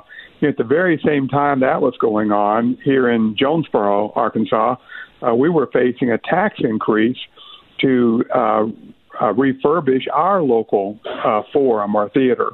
So here, on the one hand, we're funding, we're having to face a tax increase to fund ours, and the other side, uh, in Northwest Arkansas, they use about, I think it's three or five million dollars of state tax money to do that. But how it works, uh, Robert, as most people probably know, is we send our dollars down to Little Rock. Little Rock then uh, takes all that in, processes it, and then if you want your own money back, you have to apply. So it's unique when we it's our money, but we have to apply in Little Rock to get our own money back. Uh, we have uh, we have uh, several programs that do that. One is a venture capital investment. I bet many people didn't even know that we as a state are funding venture capital programs. We have uh, startup funds for people that want to start up a business. Uh, you can apply to get startup funds for your new business. Uh, we have housing funds to build affordable housing uh, in um, you know different parts of the state. But all that money is collected by our Department of Commerce and then redistributed by with the sole authority of the director of the Department of Commerce. Uh, so again, you have to apply to get that. Now you take some. Uh, I don't know how many people in your uh, listening area this would be applicable to. But we have many rural counties that continue to pay these taxes, continue, to send their money to Little Rock. But when you look at where the money uh, goes, when they redistribute it, they get very little back. You know, I recently uh, requested information from the Department of Commerce and asked to see a map showing where the money was redistributed and how it went by congressional district. Of course, our congressional districts are made up of an equal number of people. So you would assume that as this money is redistributed, uh, that it would be fairly well allocated equally back to each congressional district because it's proportional. And that's just not the case. So I just received that information about two weeks ago, uh, shared it with other legislators, and maybe as I get further along in this, uh, Robert, I'll come back on. Uh, but most of our money is not being equally distributed back to the people who are paying for it. Uh, some of these housing projects, you know, you they make a um, a, a formula and you apply for the formula. Well, guess who gets to make the formula? The people that are appointed by the governor uh, to um, review the applications, and generally they're from the area where the money is redistributed to. Surprise, surprise.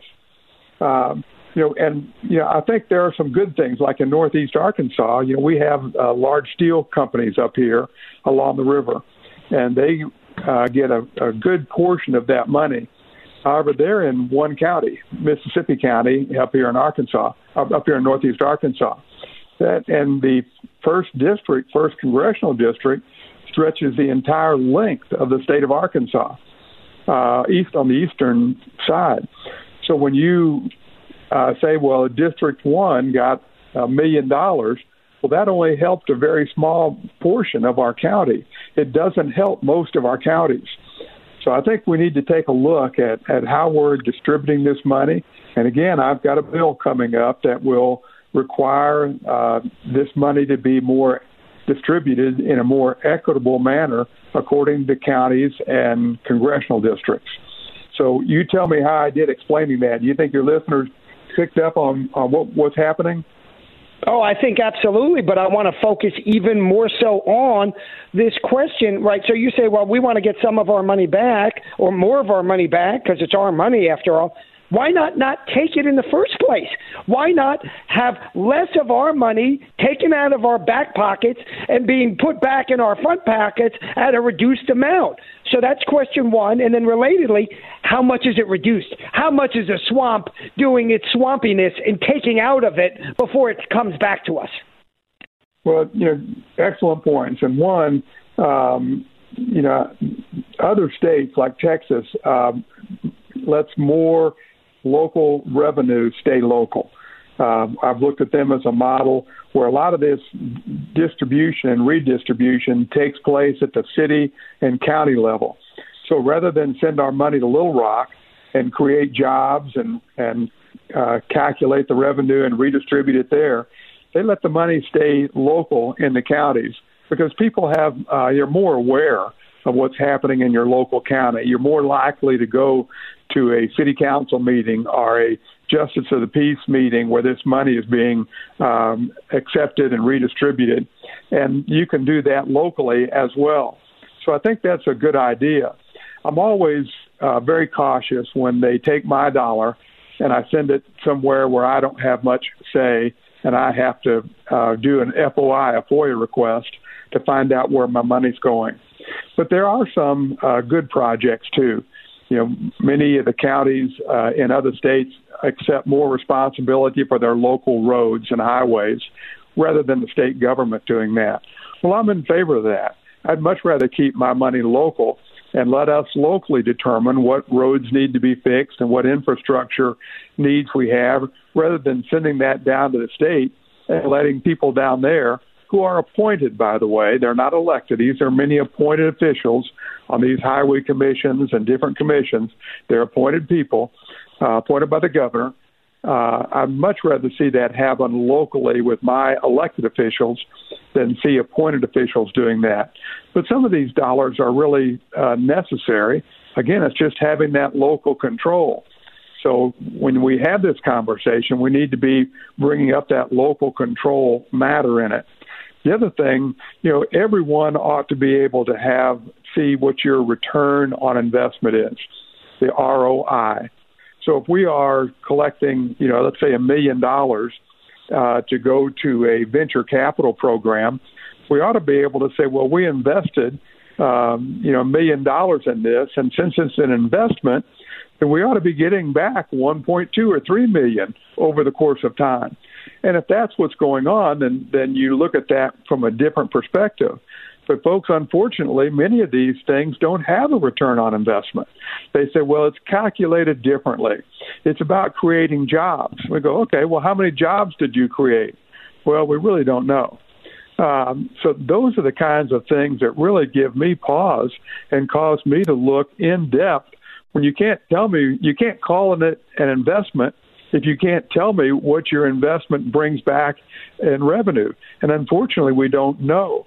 And again, if that happened on a local level, you know, I go to church with the guys, and I my kids go to school with the people locally. I see them at the coffee shops, and I question them, and they question me about what's going on. But when that happens at Little Rock, you know, we don't have that kind of contact with them. So I, I think there's a uh, just a lot of bureaucratic waste here that we really need to uh, take a deep dive on. Unfortunately, uh, the taxpayers get lost in the weeds. It gets so complex and deep down that the average listener to your radio station doesn't have the time or energy to dig into that. But we really need them to pay attention and call on their legislators to take some serious looks at this. Well, that last point is such a critical point, Dan, because that's exactly right from sort of a broad what we call economic, and I don't mean money, I mean sort of broad, rational evaluation. That is, as a taxpayer, it takes a lot of work for me to try to figure out where all my money's going, and if I make a fuss about it, maybe I can save a nickel or a dime. Collectively, it's millions upon millions of dollars. And so right. there's really not much of an incentive for, for me to go out there because I've got more important things going on in my life. I got to go to work, I got to take care of my kids, I got to do a lot of things. And so that's why we hire a bunch of experts. Those experts are called representatives. And by that I mean, of course, literally the representatives and the senators as well, which is a representative.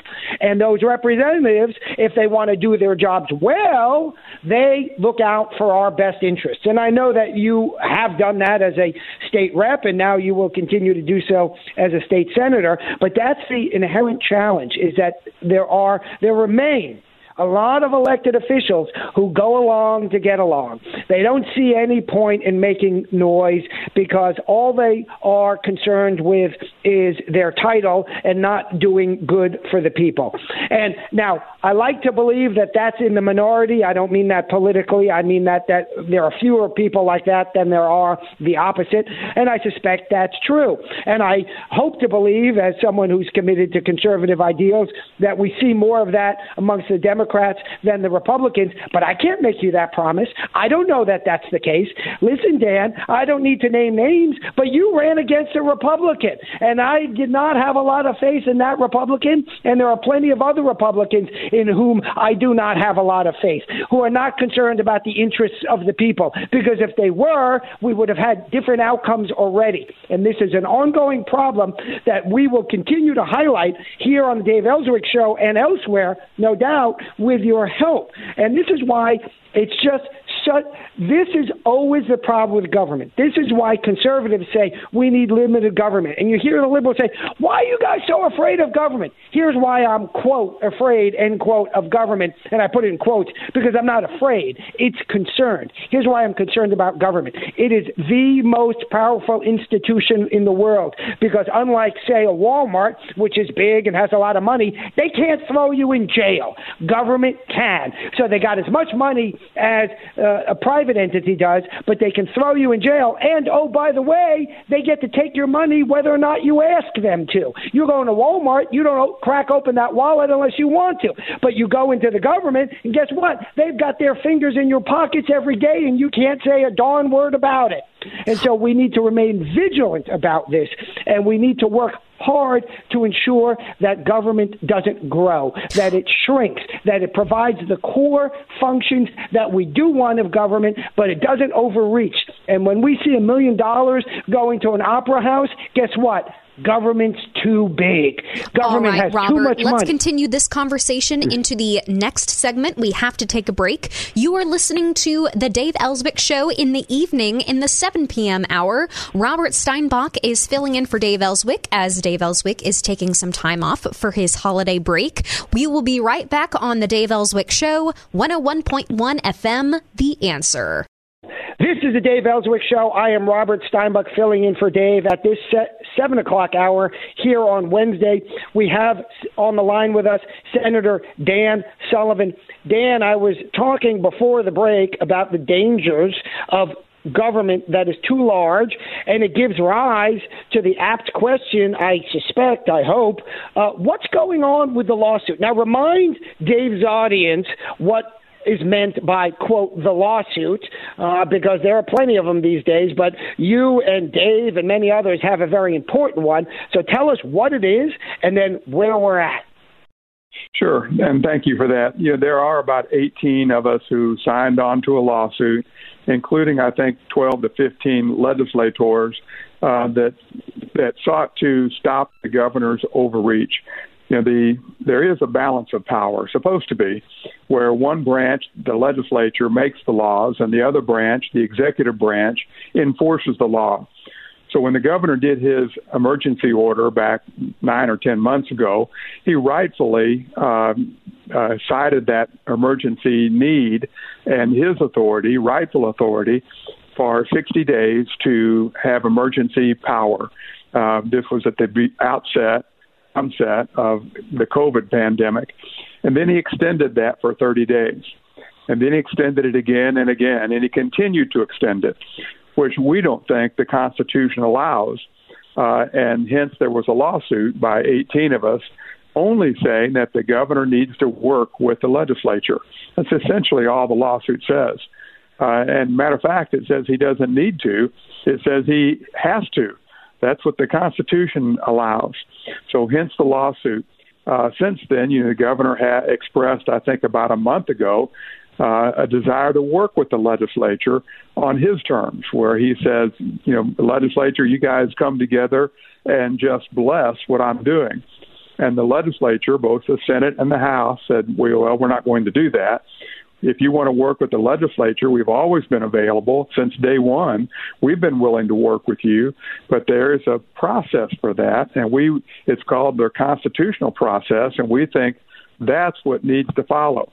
Again, the lawsuit is about uh, having one branch of government, the executive branch, who has taken over the authority to make law and enforcing law. And I think we filed our brief with the Supreme Court yesterday, if not yesterday, today. Um, and then the um, Attorney General will have 30 days to reply to that, and then we'll have a, a Supreme court hearing over this. But let me give you an example of what it means to make law and enforce law. You know, right now the um, the ABC Alcoholic Beverage Commission and the Department of Health send inspectors around to our cities, and they go in your small businesses. They go in not only your restaurants, but they go in the parts store uh, for your auto parts. They go in your your little small uh, businesses that are around town to make sure they're in compliance with the law. And uh, we've seen some of these uh, um, citations, and the citations are failure to be a good neighbor. Now, process that for a minute. you're, hmm. you're getting a citation from uh, the state that you're failing to be a good neighbor by not complying with one of the mandates that are out there uh, that the governor has that are with no portion of legislative input. This is strictly executive branch saying we're making new laws, we're going to enforce new laws, and your local legislators have nothing to say about that.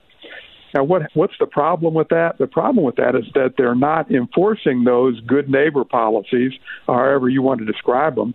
They're not enforcing those equitably among the big box stores and your small stores you know, when this first started out, you saw the big box stores had stickers on the sidewalks, and they checked how many people went into the store, and they, you know, made, they had masked police out there, and they had all kinds of things they were doing. Matter of fact, you saw a one-way line up an aisle, but you don't see that anymore.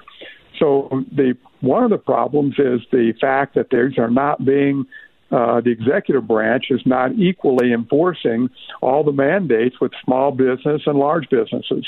And we are just seeing a rush of our small businesses in our communities closing or about to close with no end in sight. Uh, you know, the, the vaccine is being distributed, and we're thankful for that. If people want to take it, that will be available at some point. Uh, but this is having a, a tremendous impact on small business and not being enforced in an equitable manner. Well, Dan, uh, surprise, surprise, what I'm hearing you say is that those business entities, but fill in the blank, those entities that have a lot of money and therefore as a direct result, have political influence because they donate to elected officials, are getting different outcomes to their benefit rather than the little guy who runs the mom and pop shop.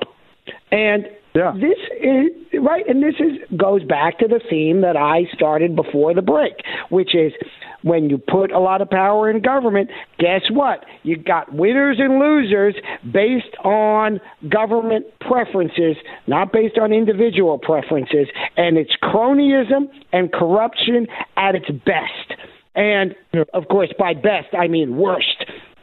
And, and Robert, we had a we, good example of this and yeah, let's let's talk about that. Let's talk about that example uh, as soon as we come back from this break. Uh, Robert Steinbuch is filling in for Dave as Dave Elswick is on his holiday break. We will be right back on the Dave Elswick Show, 101.1 FM. The Answer. This is the Dave Elswick Show, and I am Robert Steinbuch filling in for Dave on this Wednesday evening. We continue our conversation with State Senator Dan Sullivan. Dan, uh, we were talking just before the break about uh, cronyism, corruption. When government gets too large, it gets dangerous. The notion that when, that power corrupts and absolute power corrupts absolutely. And with all that in mind, you were about to give us uh, a very good example, and Heidi gave a great teaser by putting the break in exactly then. So now that we're back from break, what's this example that you have for us? And I know there are many, but I'm sure you have a great one. Yeah, and you know, just to to set out a, a standard here.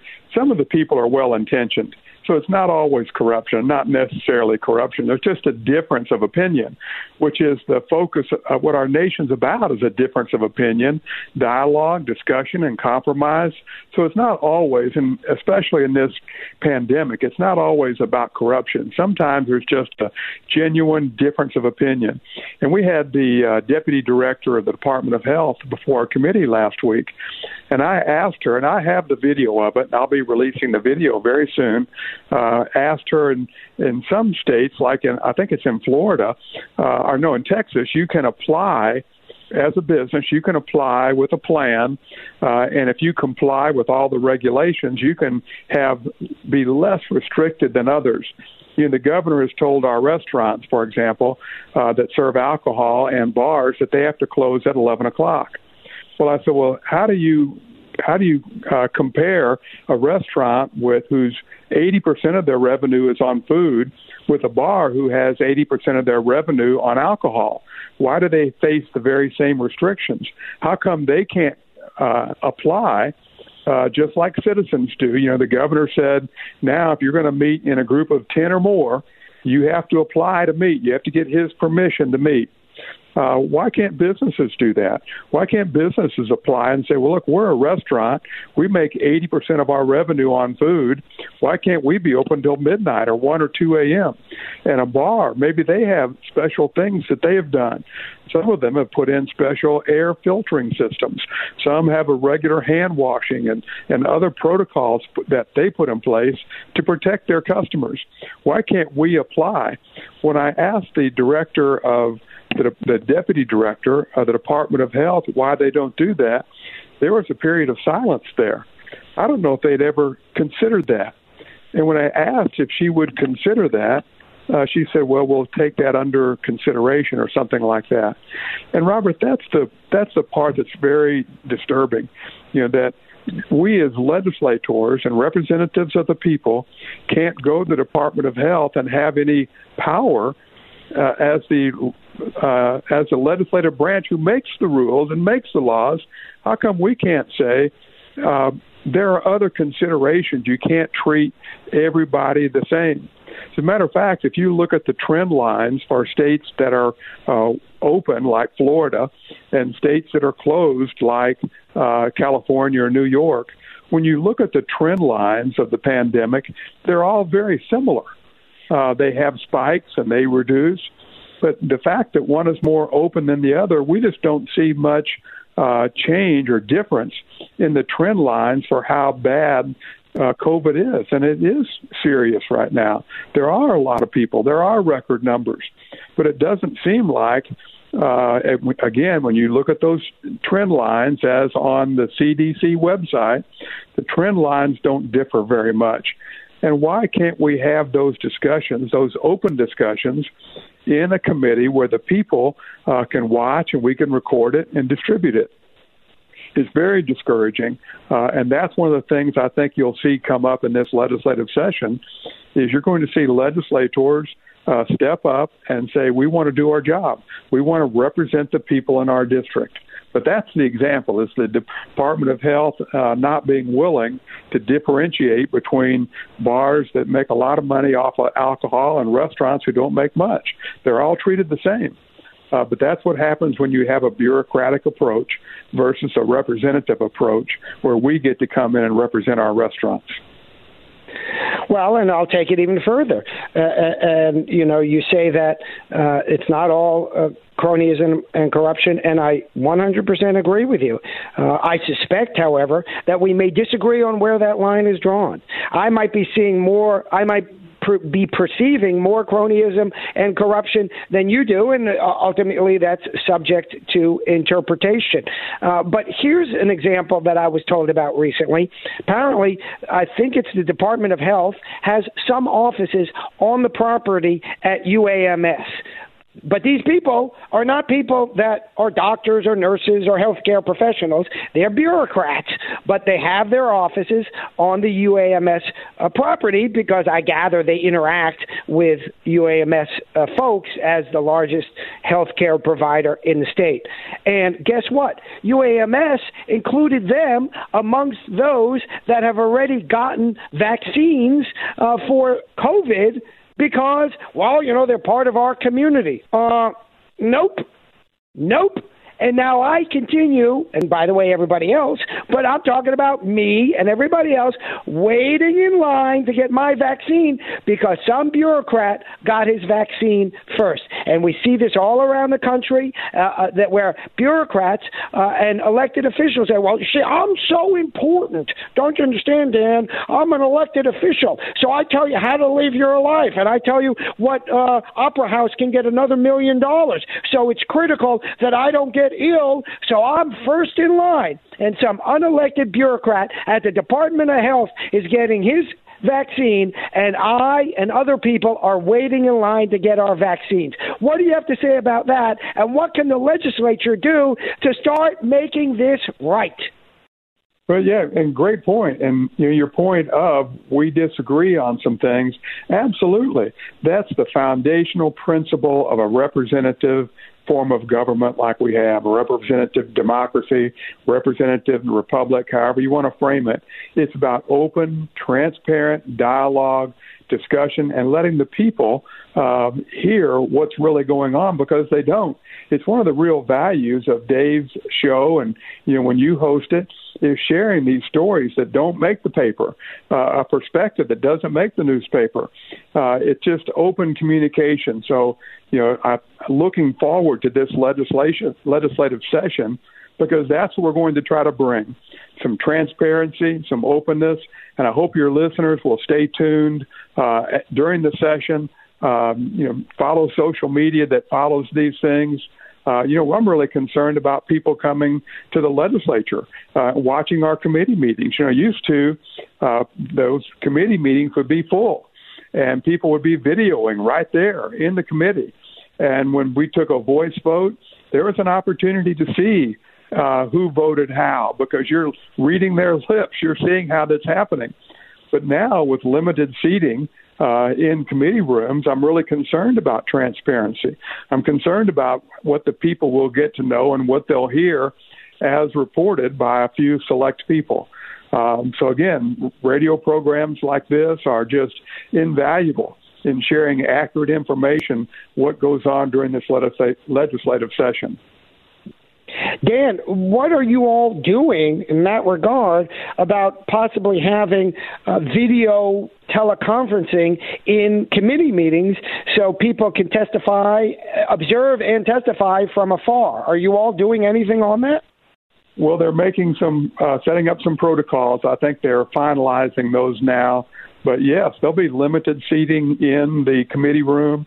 They'll have, uh, you know, of course, you've been there. There crowds mm-hmm. crowds outside the doors, uh, standing around talking, waiting to come in. So there'll be a whole um, very complex um, process in place to keep everybody safe, which is important, but also to be transparent about uh, what we're doing and allowing for testimony.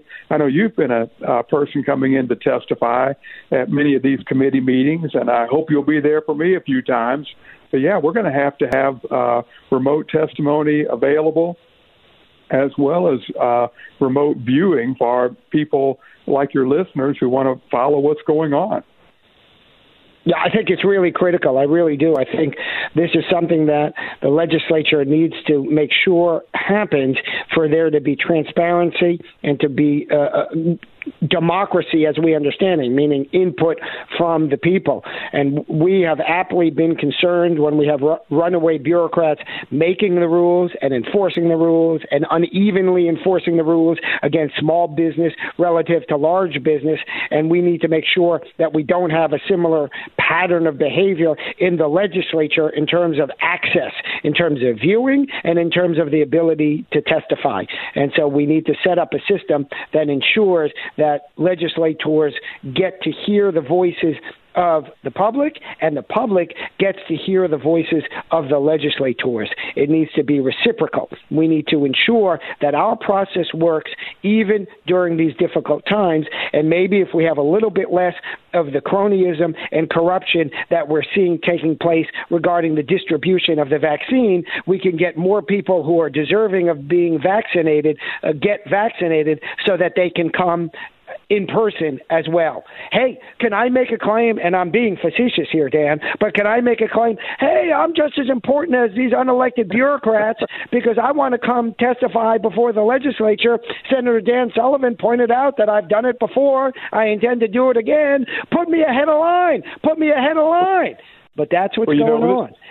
And this has happened again in the pandemic. You you've heard the term an essential business and we're going mm-hmm. to allow essential businesses to stay open. And who decides that? Not the legislature. The executive branch has the sole authority to determine who is essential. Uh, so you have now, of course, if I own a business, it's essential to me. You know, That's my right. family is essential to me. Our Constitution says you have the right to life, liberty, and the pursuit of happiness. The pursuit would be your job that would be your opportunity uh, and your constitutional, God given right to pursue a job that you can feed your family, keep your business open. And now we have an executive branch who's decided they'll be the determiner of who's essential. They'll be de- they'll determine who's essential for a business. They'll determine who's essential for a vaccine. All of those are being determined and made by one branch of government. And Robert, I think your people know that's not in what the heart of our foundational principles of our government are. It has never been. And I'm so proud of Arkansans for Arkansans standing up strong and saying, yes, this is serious. Yes, the pandemic is serious. Yes, it's a hurtful thing for businesses and families. And yes, people are losing their lives and losing their businesses. But we can't, uh, we can't end or can't uh, supplant our representative form of government by an authoritarian form of government, which is exactly what we've done. And it's time for the executive branch and the governor to get back and work with the legislature. You know, the, the solution is very simple. There's a rule-making process where the Department of Health comes before the uh, legislative committee, the legislative council, and they bring their rules before the council, and the council then discusses those. The same could be done with the distribution of vaccine. Instead, the governor has appointed committees. The key word there being appointed. Uh, and we know that most committees that are appointed are have a predetermined outcome. There's not open transparency. There's not uh, discussion, uh, open discussion. There's not disagreement uh, among that that is transparent. There may be some disagreement, but that is done in a in a private room. It's not open for discussion and transparency. And the people of our state want to see that. They want to see what, why those decisions are made. Why does Robert or any other uh, citizen, uh, why are you not essential to the vaccine? Why is your business not essential? Those are all huge questions that need answered. All right, y'all. Let's uh, let's take a break. Uh, final segment is coming up for the 7 p.m. hour of the, the Dave Elswick Show. Robert Steinbuch is filling in for Dave as Dave is taking on uh, some much needed holiday time. We are also joined by State Senator Dan Sullivan. We will be right back on the Dave Elswick Show, 101.1 FM. The Answer. This is the Dave Elswick Show. We are here with you Wednesday evening at the 7 o'clock hour. We have continuing through to the end of the show State Senator Dan Sullivan with us. We're going to be on for another, oh, seven minutes or so. Dan, let me thank you in advance because when that music creeps up, it creeps up quickly. Thank you That's for joining us for this extended interview. It's been wonderful, and we're going to do it again. I like these long form interviews. And we have been talking about the dangers of having one branch of government dictating to us all. Of course, we used to have the word a word for that, right? That was a dictatorship.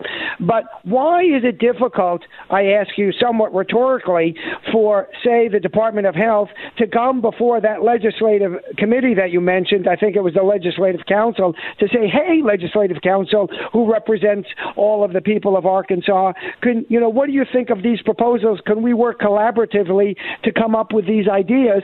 What's so difficult about that? Well, originally, and I think the governor was correct, originally the governor said he didn't have time to consult with the legislature. And I think in any emergency, that's true. But guess what? The Constitution provides for that, and our laws provide for the governor to act uh, in an emergency with a lot of authority, quite a bit of authority, and it allows him to extend that. So originally, the governor said he didn't have time, which was probably accurate. But then we brought up and said, well, Governor, actually the the law provides for that. You all you have to do is call us up, and uh, we'll come in. A small group comes into session, meets, and decides, and we move forward with your emergency orders. So it provided for that. So when the governor backed off of saying uh, it was an emergency, then he said he only trusts his people which was uh, Dr. Smith, I think originally was the head of the Department of Health, and now Dr. Romero. So the governor just says that he only trusts his people. You know, that's really uh, discouraging as a legislator to hear that there'll no longer be a discussion because we're not trusted. And those were very, the governor didn't say it that way. He said, he didn't say he didn't trust us. He just said he only trusts his people. Well, his people turned into commissions that he appoints, committees that he appoints, uh, people like you you mentioned uh, stationed at UAMS that that are appointed by the the executive branch, and now it's been what going on ten or eleven months. We're coming up on a year with this, and it's still we can't be the people can't be trusted to have input or to be heard. Um, and that's just not what our government is about. Again, it's about dialogue, discussion, and compromise and working together and there are all kinds of experts out there. You know, Dr. Romero is not the only expert with all the information, uh, and I think there's an appropriate time for his decisions to be discussed. Just like I mentioned earlier, you know, why why are, are some states allowing applications for businesses where they can apply for um, uh, to be open past 11 if we answer certain protocols. I think there was a uh, a gym or something recently, the Supreme Court ruled, uh, their state Supreme Court ruled they could be open at 100% if they complied with all the safety regulations. Well, that's a unique idea. they're in compliance. Why can the government restrict them? But here in Arkansas, we're not even allowed to have that discussion. Uh, and it's just not the way we operate. It's not in the heart of the people. That's why we say our rights are given to us by God, not by the government, uh, which is unique in human history that people have rights that are given to them by God, not by a government. And unfortunately, we've lapsed into that, that now governments are uh, the, the grantor of all of our rights and it's not a good uh, path to be on. It's not a good thing, and I don't think Arkansans will stand for it. And I think if we don't have some changes coming up in this legislative session, uh, you're going to hear from more from the people of the state of Arkansas. Well, I think, uh, I, uh, uh, first of all, I agree exactly with what you're saying. We need to have the most democratic branch of government involved in actually doing government, and that's the legislature. But I think the legislature, if they're being shut out, by the executive, uh, the legislature needs to start having some hearings. It needs to ha- start having some hearings quickly and calling people in f- uh, from the executive branch. And if they don't want to show up, issue subpoenas issue subpoenas. It's time for the audit committee to start doing serious audits of finding out where money's going, and in this case, where vaccines are going. It's time for the legislature to step up to the plate and exercise the authority that it's given by the Constitution and more broadly by the people, because the people are the, the authority that imbues any governmental entity. And the legislature needs to be vigilant and strong and not say, well, it's not it's not fair what's going on, but there's nothing we can do. And I know by the way, you're not among them, being among those, oh, 15 or so legislators who are going to the judiciary to get some resolution as well. So you are strong on this issue, thank goodness, but we need leadership in the legislature to step up and say, we are going to be heard from and we are going to hear from the executive branch. And I want to see hearings and I want to see lots of them. Do you think that's a possibility? Well, you know, we have been. We've had the the uh, health department before the legislature a number of times, but there's not much media coverage of it. You know, the the uh, it's hard to get the word out there. Just like I mentioned, asking the Department of Health uh, the question about uh, allowing applications. You didn't see that in any media out there. It's been on Facebook a little bit. It's been on some other social media, but it's hard to get the word out there uh, to the masses. And that's again why I'm thankful for radio shows like this that are getting the word out there that we are having hearings. We are asking why close at 11. Why does one size fit all? And citizens need to be asking the executive branch that question. And citizens need to be calling uh, their local legislators and asking them to take action on these things. All right, y'all. We are out of time. Thank you, State Senator, for coming on. Thank you, Robert. We will talk to you tomorrow morning. This is the Dave Elswick Show, 101.1 FM. The answer. Have a great evening.